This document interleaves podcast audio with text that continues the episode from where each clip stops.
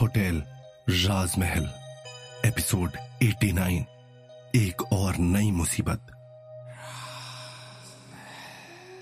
दिलीप को काबू में करने के लिए विशाल और दिव्या ने अमन के दादाजी की मदद से होटल राजमहल के अंदर दिलीप की माँ सुमित्रा देवी को बुला लिया। मगर इसके बाद भी चीज़ें इतनी आसान नहीं हैं जितनी उन्हें लग रही हैं। होटल आते ही सुमित्रा देवी ने ये कहकर सब लोगों को चौंका दिया। कि उन्होंने दिलीप को किसी तरह का कोई आदेश नहीं दिया, बल्कि दिलीप एक मानसिक रोगी है, जो अपनी माँ के गुजरने के बाद उनसे जुड़ी हुई मनगढ़ंत कहानियाँ बनाता रहा और उनकी कहानियों की वजह से उसके पूरे परिवार की जान चली गई।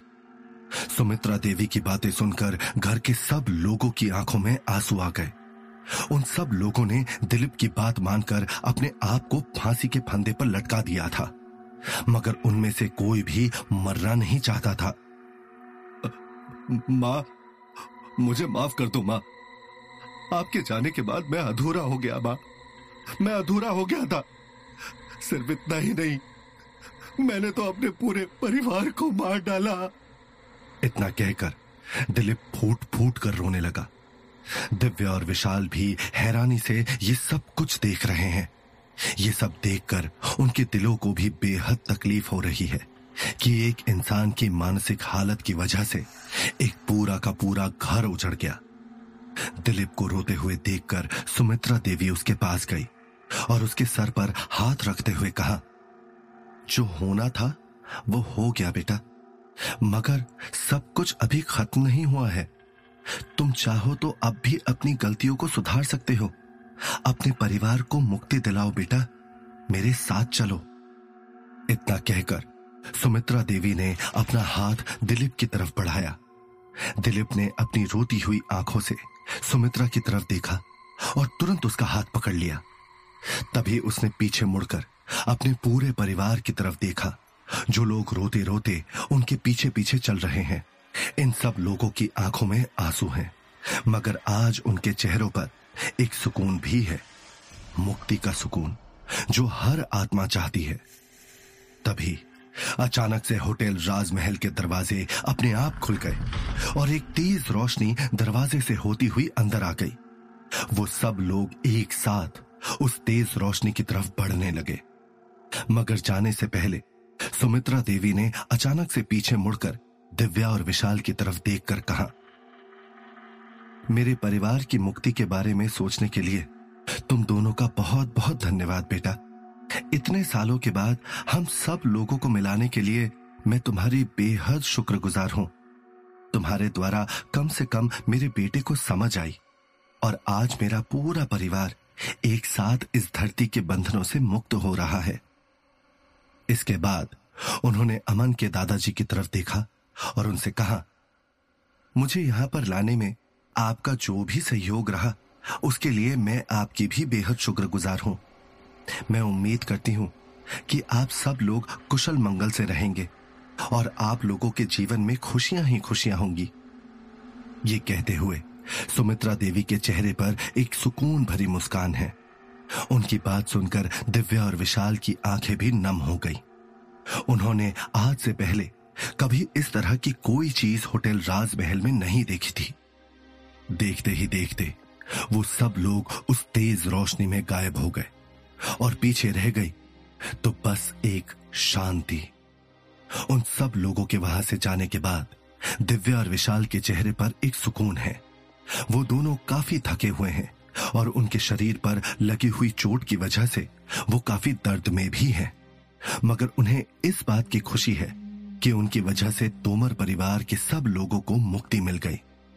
विशाल ने थकी हुई आँखों से दिव्या की तरफ़ देखा। विशाल के साथ साथ दिव्या के शरीर पर भी काफ़ी जख्मों के निशान हैं। उसने प्यार से दिव्या के गाल पर हाथ रखा और पूछा, क्या तुम ठीक हो दिव्या? मुझे माफ़ करना। मेरी वजह से तुम्हें इतनी चोट लगी और तुम इतनी तकलीफ़ में हो। दिव्या ने तुरंत विशाल के होठों पर अपनी उंगली रख दी और उससे कहा, मैं तो बहुत डर गई थी विशाल। मुझे लगा था कि वो दिलीप आज तुम्हें मार ही डालेगा। मैं इस तरह से तुम्हें मरते हुए नहीं देख सकती थी विशाल, मगर मैं बेबस थी। मैं चाहकर भी कुछ नहीं कर पाई। मुझे माफ़ कर दो। इतना कहकर दिव्या ने मल्लिका की तरफ़ देखा और कहा, अगर आज मल्लिका जी नहीं होती तो पता नहीं तुम्हारे साथ क्या होता। विशाल ने काफ़ी मुश्किल से मल्लिका की तरफ़ देखा। मल्लिका अब एक बार फिर अपने पुराने रूप में आ चुकी है। वो एक बार फिर से काफ़ी मदहोश और सुंदर हो चुकी है। उसकी तरफ़ देखकर विशाल ने कहा, आज आपने मेरे लिए जो कुछ भी किया है, उसके लिए thank you so much ma'am मैं आपका जितना भी शुक्रिया अदा करूँ, वो कम है।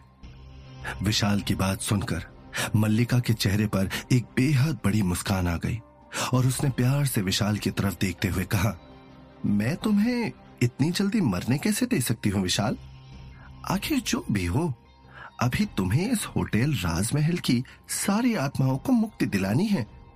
और सिर्फ़ इतना ही नहीं, मेरा भी तो तुम्हारे बिना यहाँ मन नहीं लगेगा। तुम्हारे बिना सब कुछ बिल्कुल सोना सोना लगता है।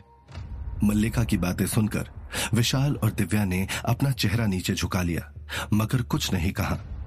आखिर में मल्लिका ने दिव्या की तरफ़ देखकर कहा, अब तो तुम्हें पता चल गया होगा ना विशाल कि कौन तुम्हारे काम आ सकता है और कौन चुपचाप खड़े होकर तमाशा देख सकता है?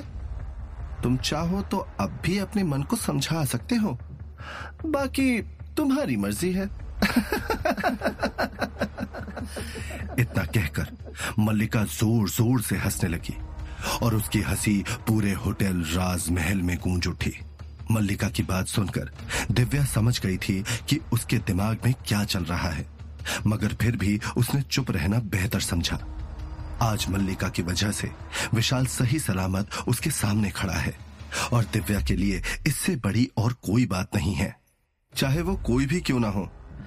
आपने अपने फ़ायदे के लिए ही मेरी जान क्यों ना बचाई हो। मगर आज आपकी वजह से ही मैं ज़िंदा हूँ। इसलिए thank you so much ma'am आपका यह मुझ पर एहसान रहा। देख लो विशाल, एहसान भी सोच समझ कर लेना। तुम तो पहले से ही मेरे गुलाम थे। मगर अब तुम्हारी ज़िंदगी भी मेरी गुलाम बन चुकी है। अब तुम्हारी मौत और ज़िंदगी दोनों पर सिर्फ़ मेरा हक होगा। इतना कहते हुए मल्लिका के चेहरे पर एक अजीब सी चमक नज़र आने लगी, जिसे देखकर विशाल एक पल के लिए हैरान रह गया। दिव्या और विशाल हैरानी से मल्लिका के चेहरे की तरफ़ एक तक देखने लगे। उन्हें समझ में नहीं आ रहा कि मल्लिका उनसे क्या कहने की कोशिश कर रही है। इससे पहले कि वो मल्लिका से कुछ पूछ पाते अचानक से घड़ी में साढ़े तीन बजने का इशारा होता है और पूरा होटल राजमहल आग के लपटों से फिर एक बार घिरने लग जाता है। ये देखकर दिव्या और विशाल काफ़ी घबरा जाते हैं और दिव्या तुरंत विशाल को सहारा देकर उठाने की कोशिश करने लगती है। आ, चलो विशाल, हमें जल्द से जल्द यहाँ से निकलना होगा, नहीं तो ये आग हमें जीते जी निकल जाएगी। हाँ हाँ विशाल, जल्दी जाओ। अगर तुम इस आग में जलकर मर गए तो मेरा क्या होगा? मल्लिका ज़ोर ज़ोर से हंसने लगी और दूसरी तरफ़ दिव्या विशाल को सहारा देते हुए वहाँ से भागने की कोशिश करने लगी। विशाल को काफ़ी चोट लगी हुई है और वो ठीक से चल भी नहीं पा रहा। उसके सिर से खून बह रहा है। और उसके हाथों और पैरों पर भी गहरे जख्म हैं। दिव्या और विशाल ने होटल राजमहल से बाहर निकलते हुए एक बार भी पीछे मुड़कर नहीं देखा। मगर मल्लिका की वो डरावनी हँसी तेज होती जा रही है और उनके कानों से होती हुई उनकी रूह तक पहुँच रही है। जैसे ही वो दोनों होटल राजमहल से बाहर निकले, तभी उनके पीछे पूरा होटल जलकर राख हो गया। विशाल थक कर हाफते हुए नीचे ज़मीन पर गिर गया। उसे ऐसा लग रहा है जैसे उसके अंदर बिल्कुल भी जान न बची हो। विशाल! दिव्या ने तुरंत आगे बढ़कर उसे संभाला। तुम्हें आज काफ़ी चोट आ गई है। हमें जल्द से जल्द हॉस्पिटल जाना होगा। दिव्या ने परेशान होते हुए कहा आ, आ, नहीं आ, मुझे घर ले चलो। मैं वहाँ पर ही ठीक हो जाऊँगा। विशाल ने मुश्किल से कहने की कोशिश की, मगर दिव्या ने तुरंत उसकी बात काटते हुए कहा, नहीं, अब मैं तुम्हारी एक नहीं सुनने वाली। चलो, अब चुपचाप हॉस्पिटल चलो। इतना कहकर दिव्या ने विशाल को उसके कंधों से सहारा देते हुए उठाया और सीधा हॉस्पिटल ले गई। हॉस्पिटल में विशाल की मरहम पट्टी करवाने के बाद वो उसे संभालते हुए मल्लिका के घर ले आई। अब तुम्हें सिर्फ़ आराम करना है और टाइम से अपनी दवाइयाँ लेनी है। दिव्या ने विशाल के सर के नीचे तकिया ठीक करते हुए कहा, नहीं नहीं, मैं ये कड़वी दवाइयाँ नहीं खा सकता। मुझे ये बिल्कुल भी नहीं पसंद। विशाल ने अजीब सा मुँह बनाते हुए कहा, अब तुम्हारे ये बहाने मेरे सामने नहीं चलेंगे। तुम्हें दवाई तो लेनी ही होगी, बस, बात खत्म। अभी अपनी दिन की दवाई ले लो और फिर आराम से सो जाना। इतना कहते ही उसने पास के टेबल पर रखा हुआ पानी का ग्लास उठाया और विशाल की दवाई निकाल ली। मगर उसी वक्त उन्हें बाहर से निकिता के चिल्लाने की आवाज़ें आई। विशाल! विशाल! कहा हो तुम विशाल? इतना कहते हुए वो अंदर आ गई और जब उसने विशाल को उस हालत में बिस्तर पर लेटे हुए देखा तो उसकी आँखें खुली की खुली रह गई। वो दिव्या को एक तरफ़ धक्का मारती हुई तुरंत विशाल के बिस्तर के पास आकर खड़ी हो गई। और घबराते हुए उससे कहा oh my God Vishal! Oh no ये सब क्या हो गया? क्या हो गया ये सब? ओ नो तुम्हें तो बहुत दर्द हो रहा होगा ना? निकिता को इस हालत में देखकर दिव्या ने मुँह बनाते हुए उसकी तरफ़ देखा और चिढ़ते हुए कहा, ये सब ड्रामा करने की कोई ज़रूरत नहीं है तुम्हें। मैं हॉस्पिटल से विशाल की ट्रीटमेंट करवा चुकी हूँ और अब उसे दवाई दे रही हूँ। इतना कहकर दिव्या ने विशाल को दवाई देने के लिए अपना हाथ आगे बढ़ाया। मगर निकिता ने तुरंत उसके हाथ से वो दवाई छीन ली और विशाल को सहारा देकर बिठाने की कोशिश करने लगी। लो विशाल, अपनी दवाई ले लो। तुम्हें जल्दी से ठीक भी तो होना है ना? मैं तुम्हें इस तरह से परेशान नहीं देख सकती। निकिता ने विशाल को पानी का ग्लास देते हुए कहा। विशाल ने एक नज़र दिव्या के ऊपर डाली, जिसका चेहरा निकिता के इस बर्ताव के कारण उतर गया है। मगर इस सब के बाद भी वो बिल्कुल चुप रही। दिव्या ने अपने आप को संभालते हुए कहा, निकिता, चलो, अब हम विशाल को आराम करने देते हैं।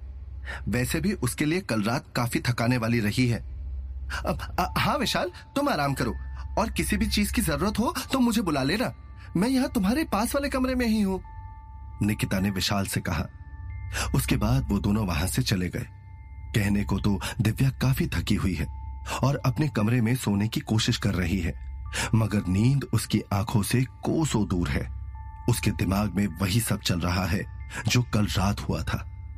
कल अगर मल्लिका को आने में थोड़ी भी देर हो जाती तो वो हमेशा हमेशा के लिए विशाल को खो देती। वो अपने बुरे से बुरे सपने में भी नहीं सोच सकती कि विशाल के बिना उसकी ज़िंदगी कैसी हो सकती है।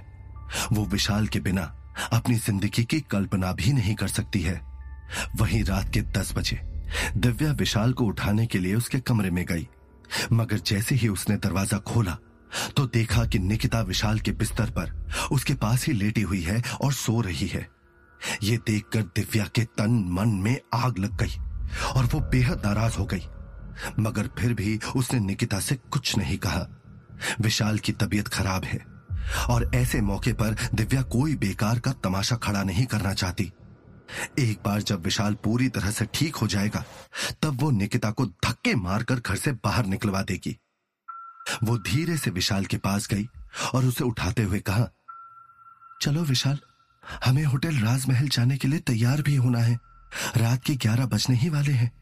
दिव्या की आवाज़ सुनते ही विशाल और निकिता दोनों की आँख खुल गई। विशाल निकिता को अपने पास बिस्तर पर देखकर बहुत हैरान हो गया और उसने निकिता से पूछा, तुम तुम यहाँ क्या कर रही हो? मुझे तुम्हारी बहुत चिंता हो रही थी विशाल।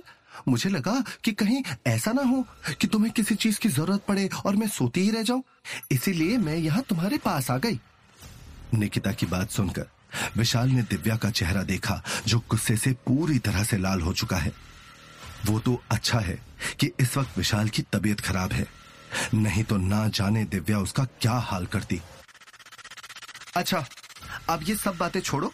और जल्दी से उठकर अपनी दवाई ले लो और तैयार हो जाओ। हमें होटल राजमहल भी चलना है। दिव्या ने बात को घुमाते हुए कहा। कुछ ही देर में रात के ग्यारह बज गए और दिव्या और विशाल को अचानक से चक्कर आने लगे। उनकी आँखों के आगे अंधेरा छाने लगा और कुछ पल के बाद जैसे ही उनकी आँखें खुली तो वो दोनों होटल राजमहल के अंदर हैं। आज होटल राजमहल के अंदर एक गहरा सन्नाटा पसरा हुआ है। इस सन्नाटे को देखकर कोई भी नहीं बता सकता कि कल रात को यहाँ पर एक दुष्ट आत्मा ने विशाल और दिव्या के साथ क्या क्या किया है। चलो, अंदर चलते हैं। दिव्या ने विशाल को उसके कंधों से सहारा देते हुए अंदर ले जाकर रिसेप्शन डेस्क की चेयर पर बिठा दिया। अगर यहाँ आना उनकी मजबूरी नहीं होती तो वो कभी भी इस हालत में विशाल को होटल राजमहल लेकर नहीं आती। उन्हें अंदर आए हुए काफ़ी वक्त हो गया। मगर आज रात होटल राजमहल में कुछ भी नहीं हो रहा है। इसी इंतज़ार में और दवाइयों के असर की वजह से विशाल की आँख लग गई और वो टेबल पर सर रखकर गहरी नींद में सो गया। दिव्या शांति से उसे इसी तरह सुकून में सोते हुए देखती रही। तभी अचानक से उसे किसी की पायलों की छन छन की आवाज़ सुनाई दी। दिव्या ने अपने आसपास देखा, मगर उसे कोई भी नज़र नहीं आ रहा है। वहाँ पर सिर्फ़ वो आवाज़ है। ऐसी आवाज़ जो उसे अपने पीछे आने पर मजबूर कर रही है। दिव्या ने एक नज़र विशाल के ऊपर डाली, जो गहरी नींद में सोया हुआ है। उसे सोता हुआ देखकर दिव्या ने उसे जगाना ठीक नहीं समझा और खुद ही उठकर उस आवाज़ के पीछे पीछे जाने लगी। उस आवाज़ के पीछे पीछे जाकर दिव्या ने जो देखा, उसे देखकर उसके होश उड़ गए। उसकी आँखें खुली की खुली रह गई और उसकी धड़कन काफ़ी ज़्यादा बढ़ गई। क्योंकि उसे अपनी आँखों पर यकीन नहीं हो रहा कि उसके सामने सच में वही खड़ी है। तो क्या होगा इस कहानी में आगे? आखिर दिव्या ने ऐसा क्या देखा, जिसे देखकर उसकी आँखें फटी की फटी रह गई? क्या होटल राजमहल में कोई नई अनहोनी तो नहीं होने वाली? क्या विशाल और दिव्या इस आने वाली मुसीबत का सामना कर पाएँगे? या वे इस आत्माओं की दुनिया में ही फंसे रह जाएँगे? जानने के लिए सुनते रहिए होटल राजमहल, सिर्फ़ और सिर्फ़ पॉकेट एफएम पर।